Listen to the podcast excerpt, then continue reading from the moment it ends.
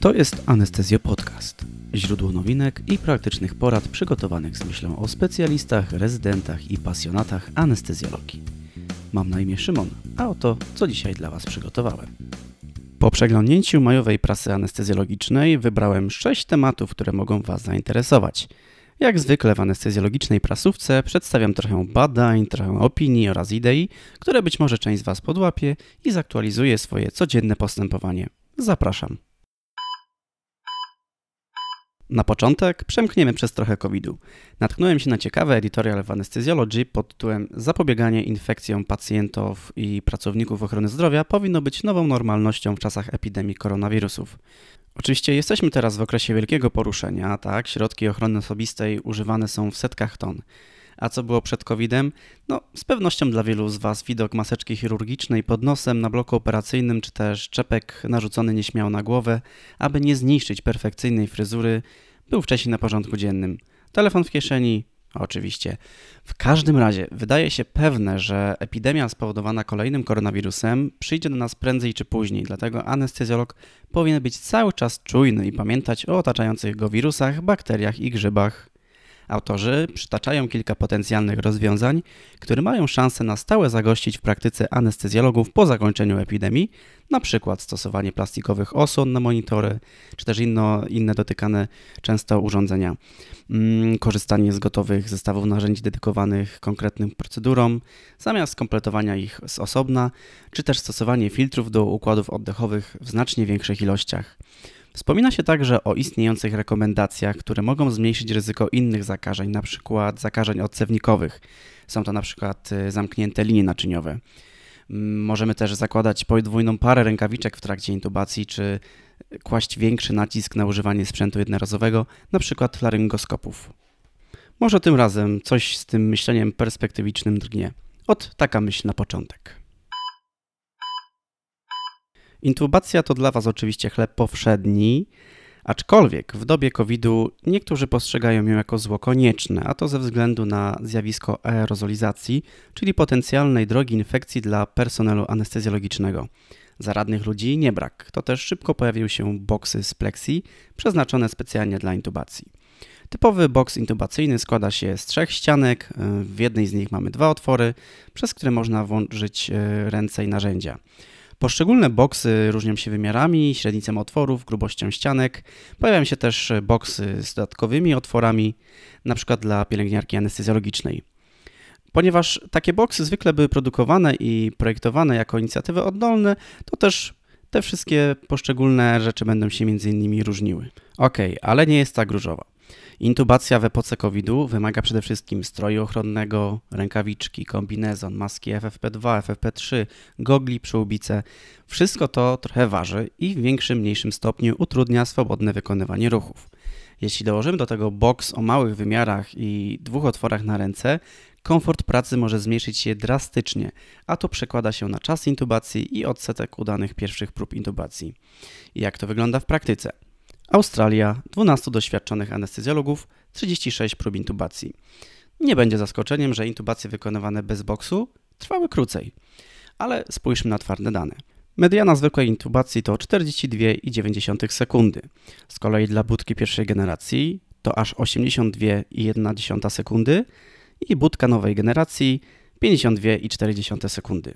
Wszystko w zakresie istotnym statystycznie. Warto wspomnieć, że w przypadku intubacji wykonywanych bez boksu nie odnotowano próby intubacji dłuższej niż 1 minuta. Z kolei z boksem 58% z nich trwało powyżej minuty. Zanotowano nawet 4 próby powyżej 2 minut, w tym jedną zakończoną niepowodzeniem.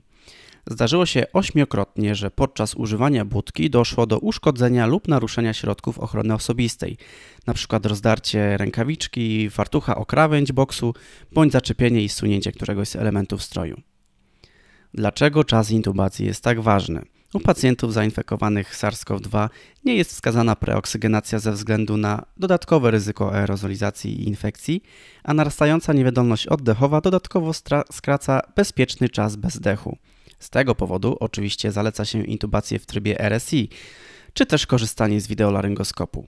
Wprowadzanie nowych elementów do praktyki wymaga przeszkolenia i zbadania ich efektywności. Niestety, dostęp do centrów symulacji medycznej jest możliwy tylko dla nielicznych, stąd do boksów intubacyjnych trzeba podchodzić z rezerwą. Innym wyjściem, które pojawia się w trikach anestezjologicznych, może być na przykład zabezpieczenie całego pola przejrzystą folią, która w znacznie mniejszym stopniu ogranicza ruchy. Can't intubate, can't oxygenate. No, rozwiązanie parafrazując to can't hesitate. Zajmiemy się oczywiście teraz ratunkową konikotomią, a dokładniej porównaniem skuteczności metod scalpel palec cannula kontra scalpel palec buzi w sytuacji, gdy nie jesteśmy w stanie wyczuć więzadła pierścienno-tarczowego. Taka sytuacja może nas spotkać szczególnie w przypadku pacjentów otyłych. Metoda skalpel palec kaniula zakłada wykonanie 8-10 cm podłużnego nacięcia w linii pośrodkowej, następnie wykorzystanie palca do rozdzielenia tkanek i wyczucia położenia dróg oddechowych. Po zidentyfikowaniu struktur można prowadzić kaniulę i niezwłocznie zacząć natleniać pacjenta. W opisie odcinka załączam wskazane przez autorów filmy ilustrujące przebieg obu tych metod. Polecam je Waszej uwadze. Druga opisana w artykule metoda, czyli skalpel palec buzi, jest zalecana w wytycznych DAS Difficult Airways Society z 2015 roku. W tej metodzie również wykonujemy 8-10 cm nacięcie i preparujemy tkanki palcem. Następnie wprowadzamy prowadnicę buzi, po której wsuwamy rurkę intubacyjną 6.0, co pozwala na oksygenację oraz wentylację. Ponieważ w obu metodach nacięcie jest duże, może towarzyszyć temu obfite krwawienie, które wymusza postępowanie wyłącznie na ślepo. Z tego względu wymaga to wprawy i opanowania. Przeprowadzono badanie porównawcze na owcach w grupie 35 uczestników, anestezjologów, specjalistów i rezydentów. Wszystkie próby były poprzedzone odpowiednim szkoleniem, łącznie z debriefingiem. Uzyskanie trudnego dostępu anatomicznego uzyskano poprzez ostrzyknięcie szyi owcy solą fizjologiczną. Przypadku zastosowania metody z kaniulą szybciej możliwe było rozpoczęcie oksygenacji. Po 96 sekundach kontra 113 sekundach, a także częściej możliwe były skuteczne uzyskanie dostępu przy nie więcej niż dwóch próbach. 97% kontra 63%. Z drugiej strony, w metodzie z buzi szybciej można rozpocząć wentylację i kapnografię – Wentylacja w metodzie z kaniulą jest możliwa dopiero po wprowadzeniu rurki intubacyjnej metodą Seldingera, co wymaga pewnego czasu. Wydaje się jednak, że ważniejsze jest rozpoczęcie natleniania niż moment podjęcia wentylacji. Warto wspomnieć na marginesie, że mamy takie prowadnice buzi, które mają dedykowany kanał do oksygenacji. Mogą o tym wiedzieć na przykład uważni czytelnicy Prehospital Blog, gdzie, gdzie wrzucane są właśnie takie ciekawostki. Wracając do badania. Istotnym ograniczeniem modelu owczego jest utrudniona możliwość przeprowadzenia interwencji w obrębie więzadła pierścienno-tarczowego, wobec czego model ten symuluje sytuację, gdy możliwy jest wyłącznie dostęp ratunkowy do tchawicy. W tym samym numerze British Journal of Anesthesia opisywana jest idea Transition to IFONA, czyli Emergency Front of Neck Access, jako płynne przejście do prób dostępu od strony górnych dróg oddechowych, czyli rozważania i przygotowywania się do konikotomii już podczas pierwszych problemów z ich udrożnieniem, po to, aby po stwierdzeniu sytuacji can't intubate, can't oxygenate od razu przejść do metody chirurgicznej, zamiast narażać pacjenta na dodatkowe minuty hipoksji w związku z przygotowywaniem narzędzi. Warto wspomnieć, że główny autor artykułu stoi za ideą Vortex Approach, czyli lejka decyzyjnego w trudnych drogach oddechowych. Jeśli nie mieliście jeszcze okazji spotkać się z tą ideą, link wstawiamy w opisie na naszej stronie laryngoskop.eu. Pora na stały kącik o nazwie USG w anestezjologii. W kolejnej odsłonie tego cyklu na tapet bierzemy wykorzystanie ultrasonografii przepony w ocenie dyssynchronii w trakcie wentylacji nieinwazyjnej. Wentylacja nieinwazyjna oznacza przecieki w układzie oddechowym, a to z kolei wiąże się z zaburzeniami przepływu ciśnienia, mogące wyzwalać takie zaburzenia jak auto-triggering, czyli wyzwalanie dodatkowych oddechów, niezainicjowanych przez pacjenta, czy też delayed cyclingu, czyli wdechu trwającego dłużej niż aktywność wdechowa pacjenta. I zjawiska te zmniejszają tolerancję oraz skuteczność wentylacji. Ultrasonograficznymi oznakami dysynchronii są wychylenia przepony i zmiany jej grubości. Te dwie metody razem zestawiono z oceną krzywych przepływu i ciśnienia na monitorze respiratora oraz oceną elektromiograficzną aktywności przepony. W badaniu wzięło udział 15 zdrowych ochotników, a desynchronie były sztucznie wywoływane poprzez stworzenie przecieków w układzie. Skuteczność USG w wykrywaniu autotriggeringu wyniosła 94% dla oceny wychylenia i 91% dla grubości oraz 93% dla EMG przepony i 79% dla oceny krzywych wentylacji.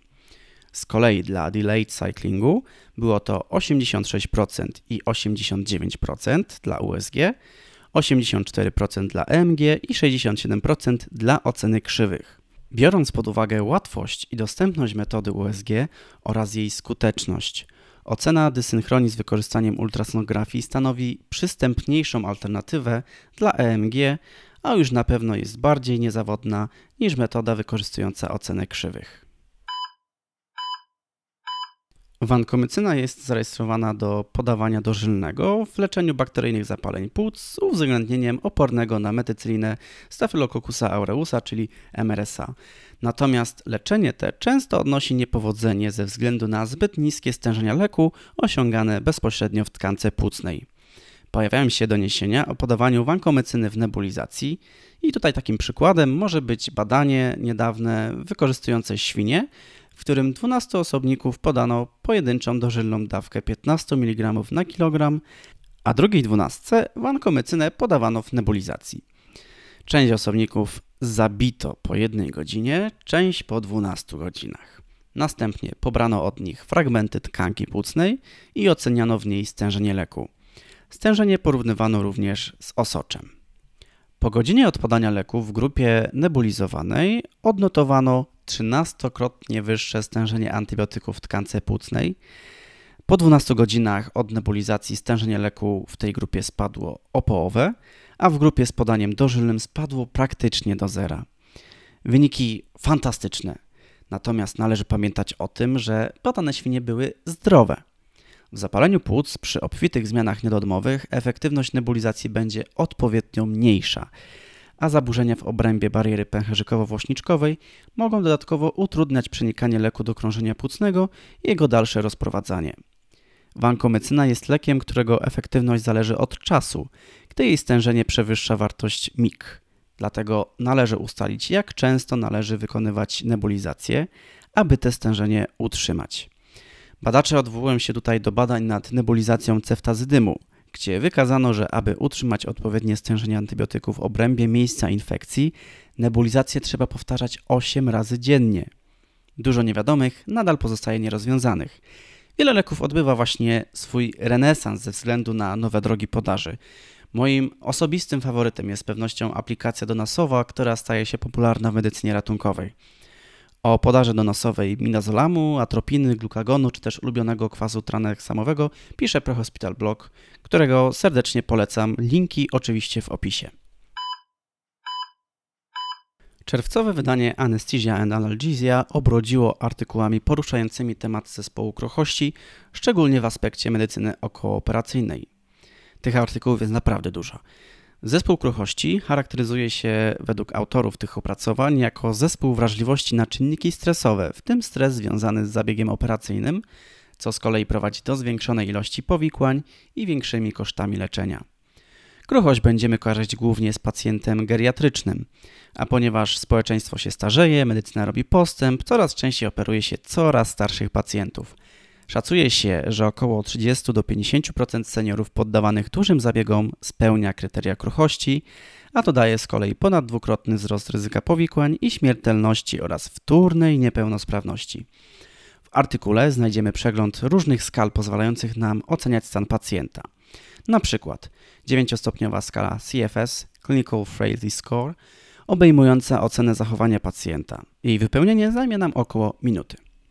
Skala oceniająca fenotyp kruchości Frida bada m.in. siłę, aktywność pacjenta i jej wykonanie zajmie około 20 minut. Artykuł jest w otwartym dostępie, tak jak większość artykułów z tym tematem w tym e, czasopiśmie, dlatego nie będę się skupiać tak bardzo na opisywaniu tych skal. Zapraszam też do notatek do podcastu. Problem kruchości może być złożony, ponieważ na ten zespół składają się zaburzenia fizyczne, odżywcze, poznawcze, psychiczne. Osoby kruche mają zwiększone ryzyko delirium, mają też na przykład zaburzenia białkowe, których wyrównanie leczeniem żywieniowym może poprawić farmakokinetykę leków. Jeśli wyrównywać zaburzenia, to najlepiej z wyprzedzeniem, a nie tuż przed operacją. Wiąże się z tym koncepcja prehabilitacji, czyli przygotowania do zabiegu operacyjnego przez pacjenta. Rehabilitacja jako taka nie dotyczy tylko pacjentów geriatrycznych, ale właściwie wszystkich pacjentów poddawanych zabiegom operacyjnym.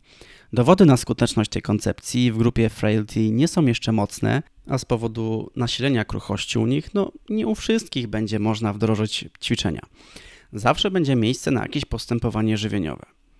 Pamiętajmy, że wśród starszych pacjentów bardzo często pokutują mity dotyczące żywienia, dlatego często są narażeni na różne niedobory, na różne zaburzenia. Na marginesie. Sama koncepcja prehabilitacji zasługuje na jej zgłębianie przez Was i wdrażanie u wszystkich pacjentów planowych. Ideę prehabilitacji w Polsce promuje m.in. profesor Tomasz Banasiewicz z Poznania, świetny mówca dydaktyk, dlatego zainteresowanych odsyłam na stronę www.prehabilitacja.pl. Cykl artykułów obejmuje również postępowanie na oddziale intensywnej terapii z osobami z zespołem kruchości. Na tym kończymy dzisiejszą dawkę editoriali i evidence-based medicine. Zachęcam do odwiedzenia naszej strony internetowej laryngoskop.eu oraz do odwiedzenia naszych profili facebookowych. Do usłyszenia już za 4 tygodnie.